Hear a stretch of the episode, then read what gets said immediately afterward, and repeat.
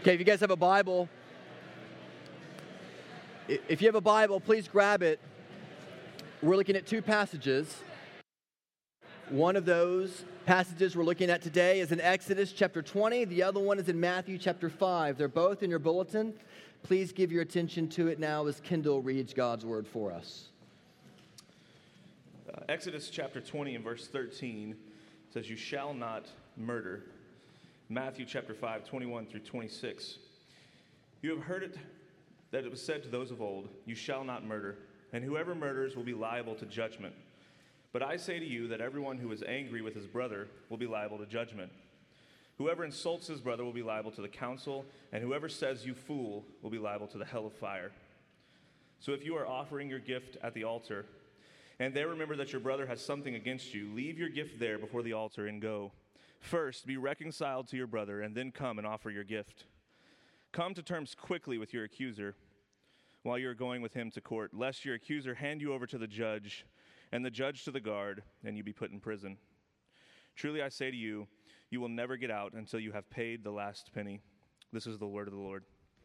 Thanks be to God. Let's pray together. Father, would you take this text now and would you open it up for us so that we can understand what you mean by it? And change us, we pray by the power of the Holy Spirit. In your name, amen. Last summer, at the end of the world, in Yamal, Siberia, Russia, there is a tundra that men have flown over many, many times, and scientists who study the tundra of Siberia know it very well. But last summer, they were flying over the tundra, and they noticed something that they had never seen before. this giant Siberian sinkhole was not there in the summer of 2013. Same flight path, same tundra they've studied for years, and all of a sudden, flying over, they noticed this incredible hole that looks like it's not a sinkhole, it looks like something erupted out of it because of the formations of the earth around it. And but it has the sinkhole like aspects of having water pour into it. They really can't figure out what it is. But it wasn't there only months before they made that flight. When you look at a passage like Exodus chapter 20, verse 13, it seems very simple. It's like a tundra you've flown over many times. Thou shalt not kill. But when you begin to look at the passage, you recognize that it is like a massive sinkhole that you have to explore and examine because there's more to it than meets the eye. Today, listen, someone says to you, okay, okay, Christian, let me ask you a question. You believe you shall not kill, right? Like, don't you believe thou shalt not kill? You believe that, right? How come your God doesn't?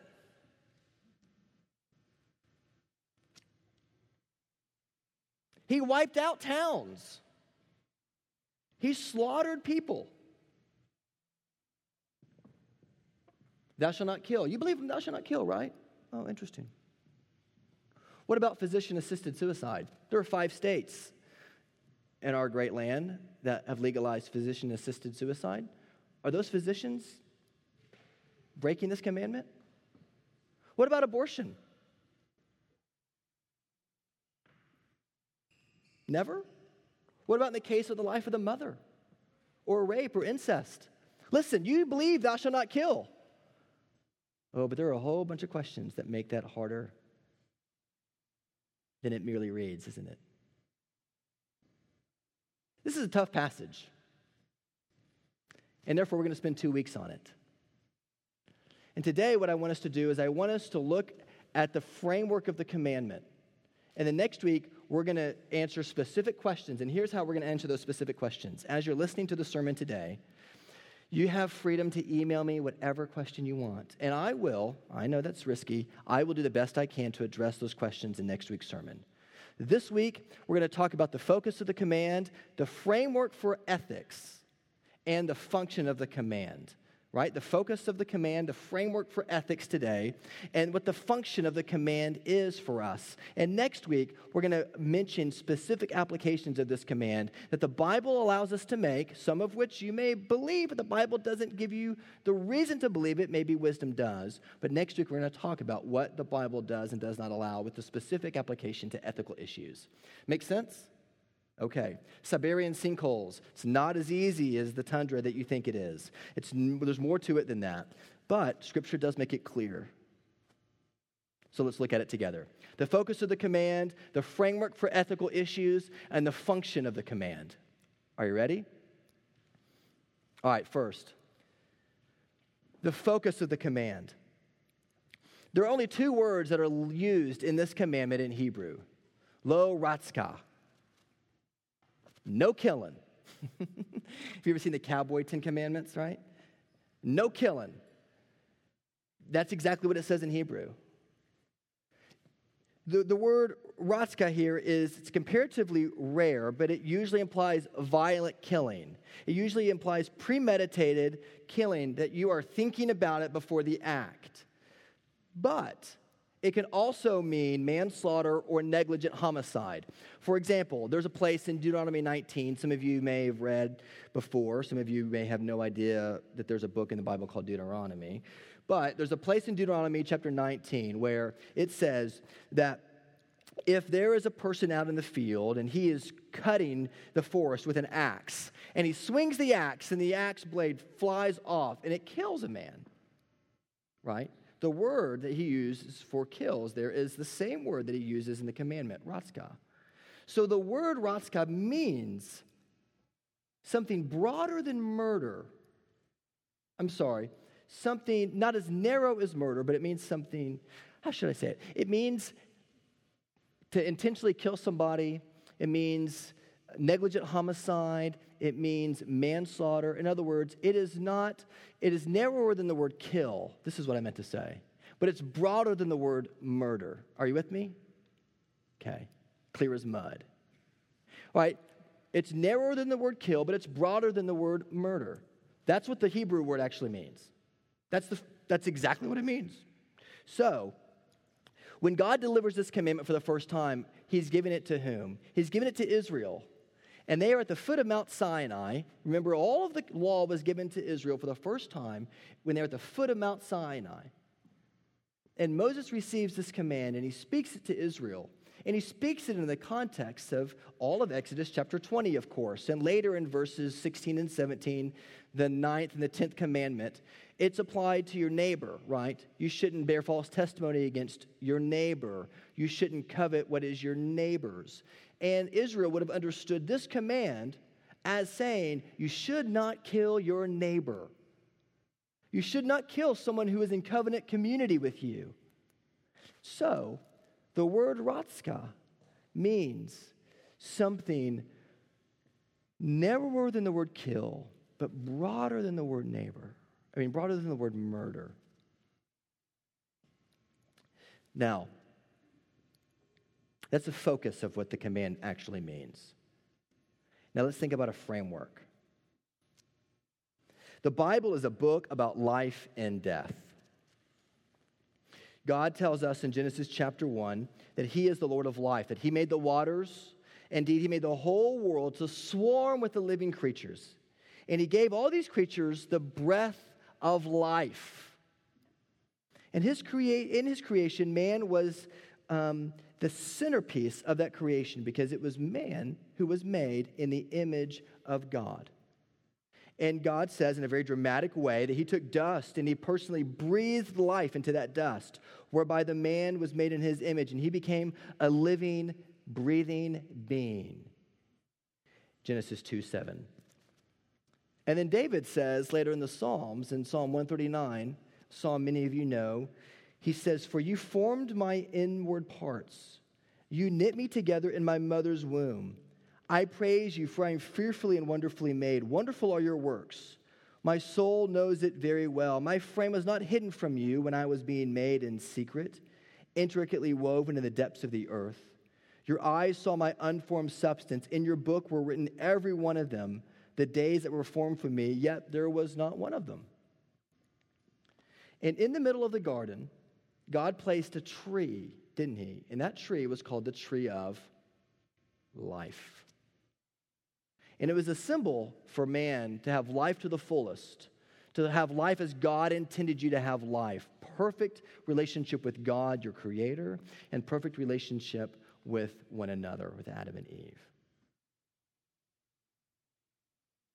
And from the very beginning of the Bible, you see a very powerful principle that you have to lay down when you think about the ethics of the sixth commandment. And the principle is this there is sanctity for human life, for God created man in his image, and he delights in life. There is sanctity in human life, for God created man in his image, and he delights in life. Now, let's take this a little further.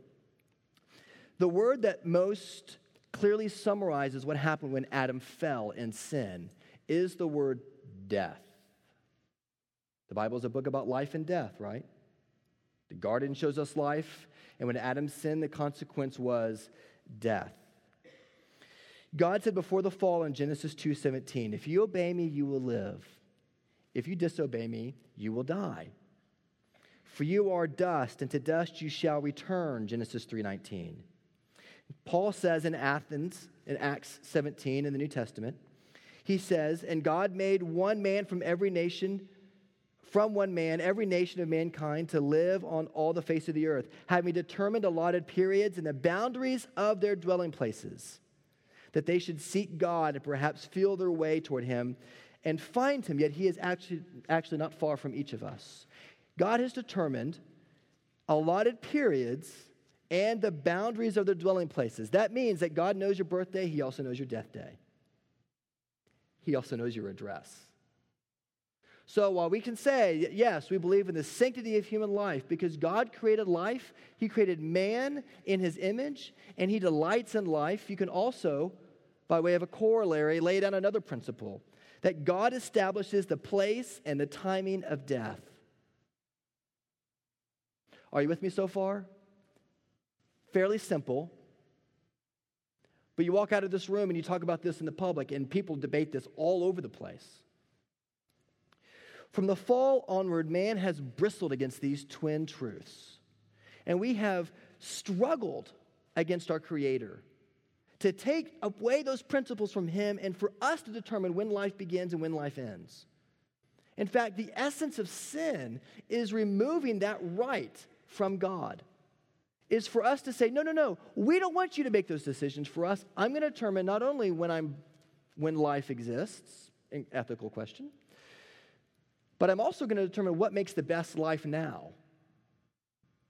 In other words, I believe that the best life that I can have is true life according to my agenda and not according to yours. So put away all of your commands, put away all of the things the Bible says. Let me just live my life.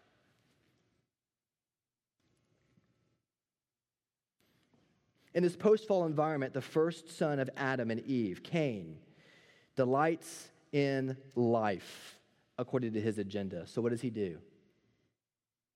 He kills his brother. And ever since Cain killed Abel, mankind has struggled with the boundaries of life and death. Let me give you an example. And when you're talking about the genealogies of Adam, right, in Genesis chapter 5, all of the genealogies end in the same way except for Enoch's. And they end with what do they say? It says the words, and he died.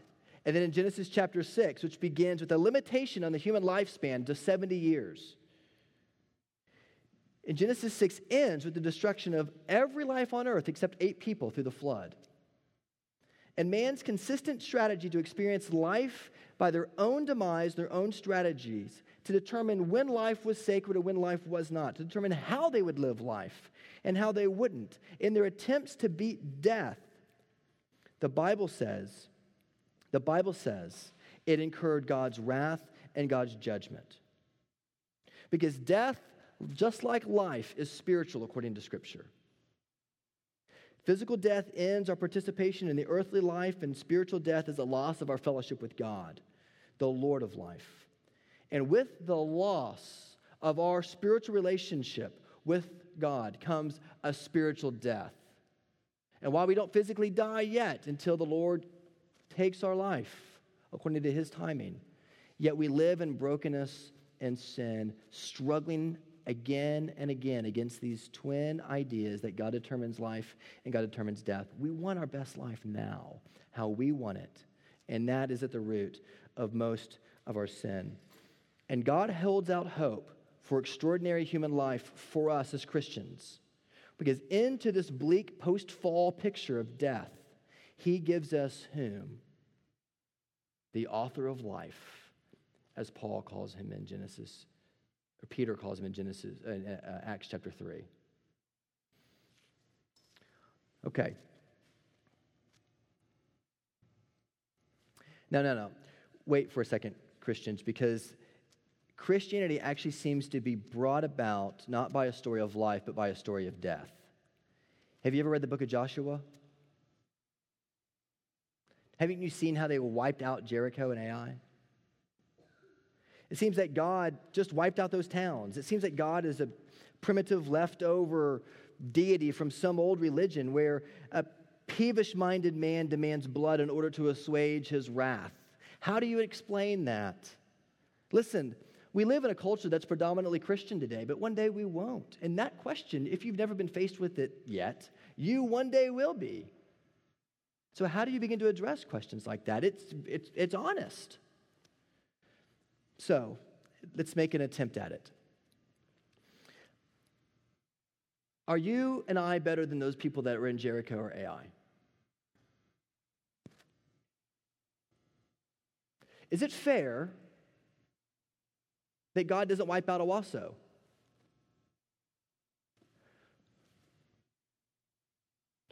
If we're going to talk about fairness, let's talk about fairness. I mean, was it fair that he wiped out Jericho or Ai? Well, why wouldn't he wipe out Owasso too? He hasn't, has he? Why? Because in some miraculous way, God has set his love upon you.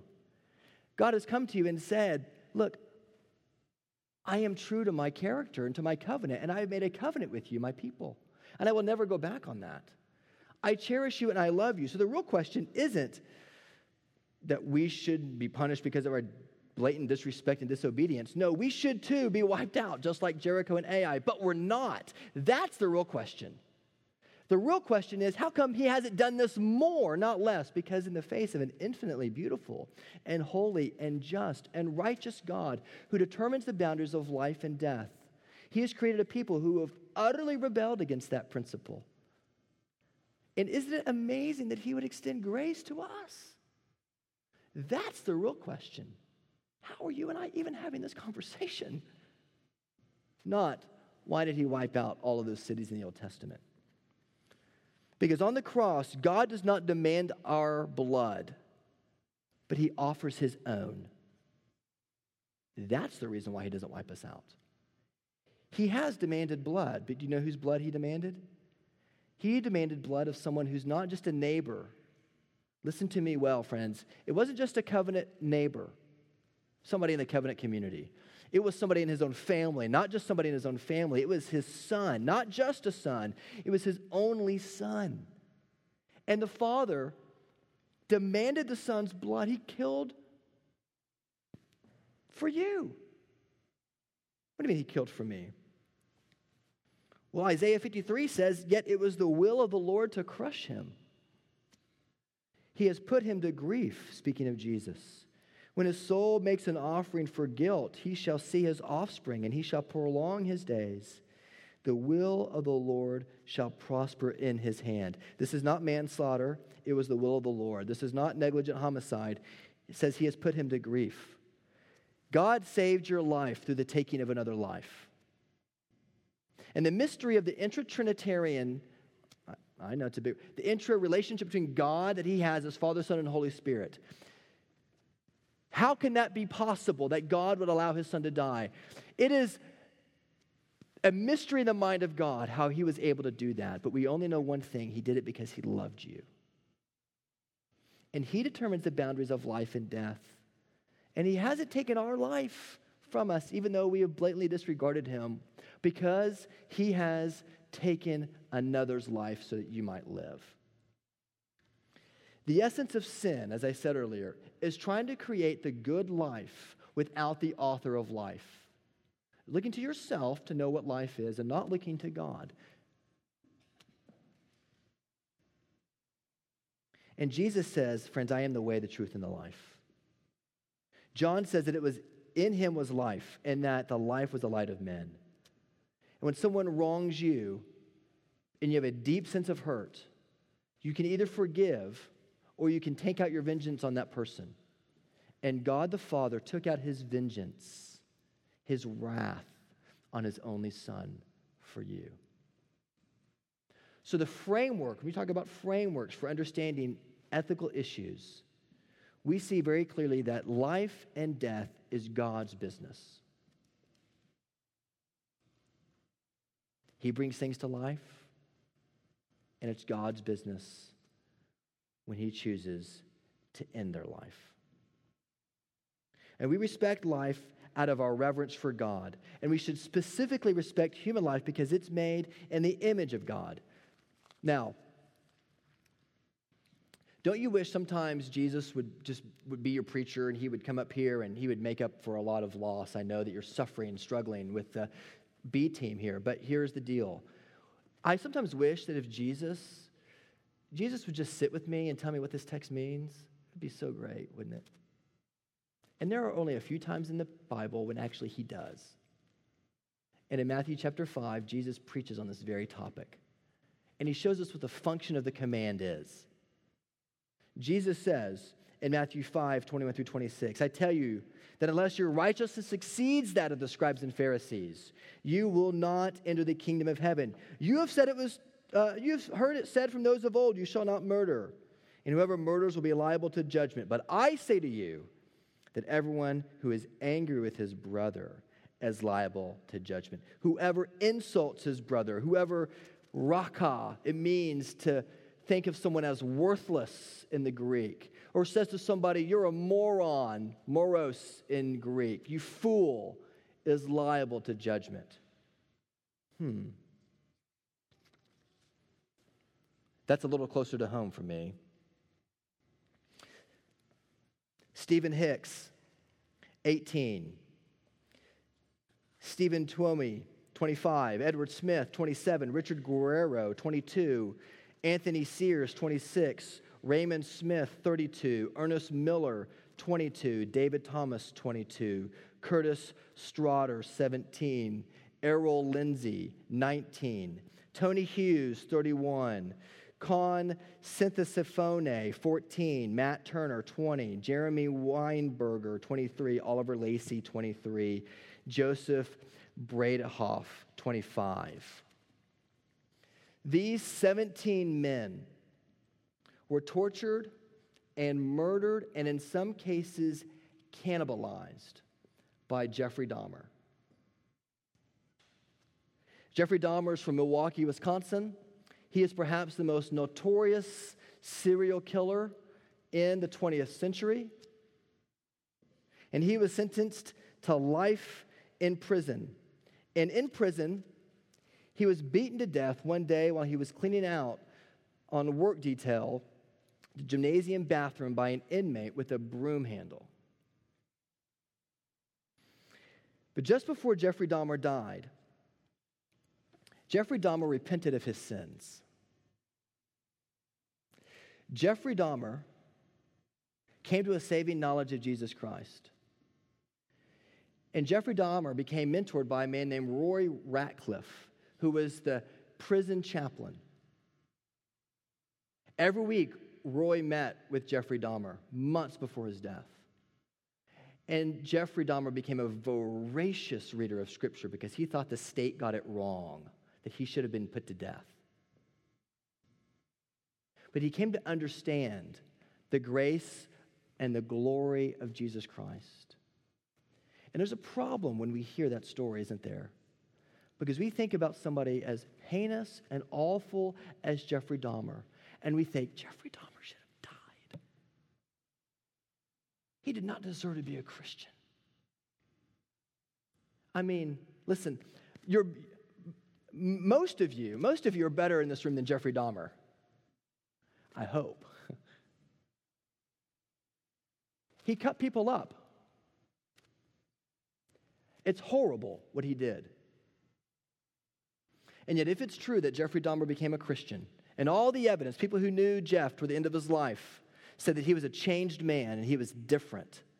If that's true, then one day, one day, when you are in heaven, Lord willing, if you're in Christ, you will grab the shoulders of your brother, Jeffrey Dahmer, and you will both be called children of God. And when God looks at Jeffrey Dahmer, despite the horrible life he led, God will pronounce over him, You are righteous and you're a child of the king. And the problem with a lot of us as we hear sermons on the sixth commandment is we immediately think, well, it's about murder. I don't murder. I don't murder. Our, the real problem in your heart is that you actually hate grace.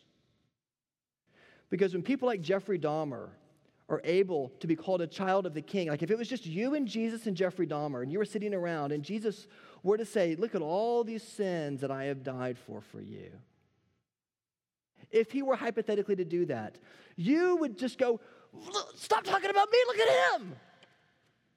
What about me? Look at him.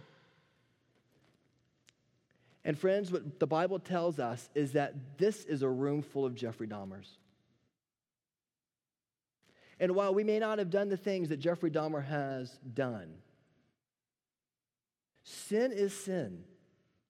And those of us who are in Christ are pronounced righteous and holy in his sight. Because I can't read Matthew chapter 5, 21 through 26. Can you? With a very clean conscience. I have murdered people in my heart. It says if I'm angry with somebody, murder starts with anger. I haven't been convicted, I haven't run across Milwaukee from the authorities, but oh, I've run from God. I have cut people up in the way that I think about them. Have you? Thou shalt not kill. One of the problems with the church today is that we are a church that thinks we have it all together. And we paint this grace like appearance, but in our hearts, we actually hate grace because when we see people that are as heinous as Jeffrey Dahmer, we look at them with scorn and we say, You don't deserve that. You don't deserve grace. I do. I helped a church plant get started. I deserve grace. I haven't killed anybody. Listen, I may say, I may say on my worst day, I may think under my breath, oh, my children, I just want to kill them. But Jeffrey Dahmer actually did it. But until you're able to say, I'm Jeffrey Dahmer, you're not seeing the beauty of the grace of God or the horror of what's, of what's in your heart. When um, in 2 Samuel chapter 12, David, uh, remember, he, he uh, sleeps with Bathsheba, he kills Uriah, and Nathan comes up and tells him a story about a man who his family has a um, goat, and they take this goat, and uh, someone comes and kills it. And J- David goes, Oh, that guy should be killed. And Nathan says those famous words, doesn't he? David, you're the man. And later in, in, Matthew, there's a story where Matthew tells um, about Jesus telling a story about the laborers in the vineyard, and the manager of the vineyard says, I'll pay, I'll pay you one denarii if you work for 12 hours today. And so they start to work and they're working, and then the manager brings on more guys halfway through the day and they work, and he brings on somebody at the very end of the day. They only work for an hour. And the end of the day, they give out the money. And these guys who've been working for 12 hours a day are shocked to see that Jesus gives them all the same thing. I worked for 12 hours. They only worked for one. You give them the same amount of money? That's not fair. Listen, the notion of your idea of fairness, can I just be honest, is more American than it is biblical. Because we believe that we can define the contours of fairness. And the scripture, my friend, simply says that God is the one who determines the boundaries of life and the boundaries of death. And it's God who judges what is fair. And as he helps us see the beauty of the gospel, he helps us recognize that the question is not why did he wipe out cities and towns? The question is how in the world are we still here, able to breathe in without pain and to enjoy one another in fellowship together? It's an amazing act of common grace. And for those of you who are in Christ, it's an amazing act of reconciliation with God, your Father, who loves you.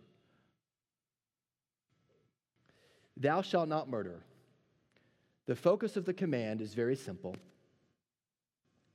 it is broader than the word murder, it is narrower than the word kill. The framework for the command is that life and death is God's business. You have to have an authority that you rest upon to answer these ethical questions. What is your authority? And we are fraught with very good questions about how to apply this principle in today's world. But before you go there, you need to recognize that when Jesus preaches on this topic, Jesus convicts us all. And Jesus essentially says, friends, you're worse than Jeffrey Dahmer. Because just breaking one of my holy commandments deserves the wrath of God. And Jesus took on that wrath for us. Brothers and sisters, don't say, look at that guy, what a sinner he is. You should be able to say before your Father in heaven, before Jesus right now, Thank you that while I do not deserve you, you have given yourself to me. I don't deserve your presence. I don't deserve your joy. But, friends, He is wrapping your arms around you and He is telling you listen, I know you've gotten angry. Some of you may have even murdered. Really, maybe. But He offers you the gift of forgiveness. And sin does not come without consequences. Sometimes the consequences means you will lose your life or you will be in prison for the rest of your life. But the spiritual consequences are taken care of by your Savior who loves you, Jesus your King, whose blood was shed so that yours would not have to. That's good news. Amen? Let's pray together. Father, we pray that you'll take our hearts and you'll help us to recognize our tendency to hate grace. People who we think are worse than us, we, Lord, I confess, we sometimes, we sometimes believe they don't deserve it. But we are the man. Thank you, Jesus, that you have mercy on us. And thank you that you invite us into a relationship with you to be honest about the depths of sin in our hearts and to take joy in your loving embrace. For you Call those who believe in you by faith your covenant children. Thank you for the gospel. Amen.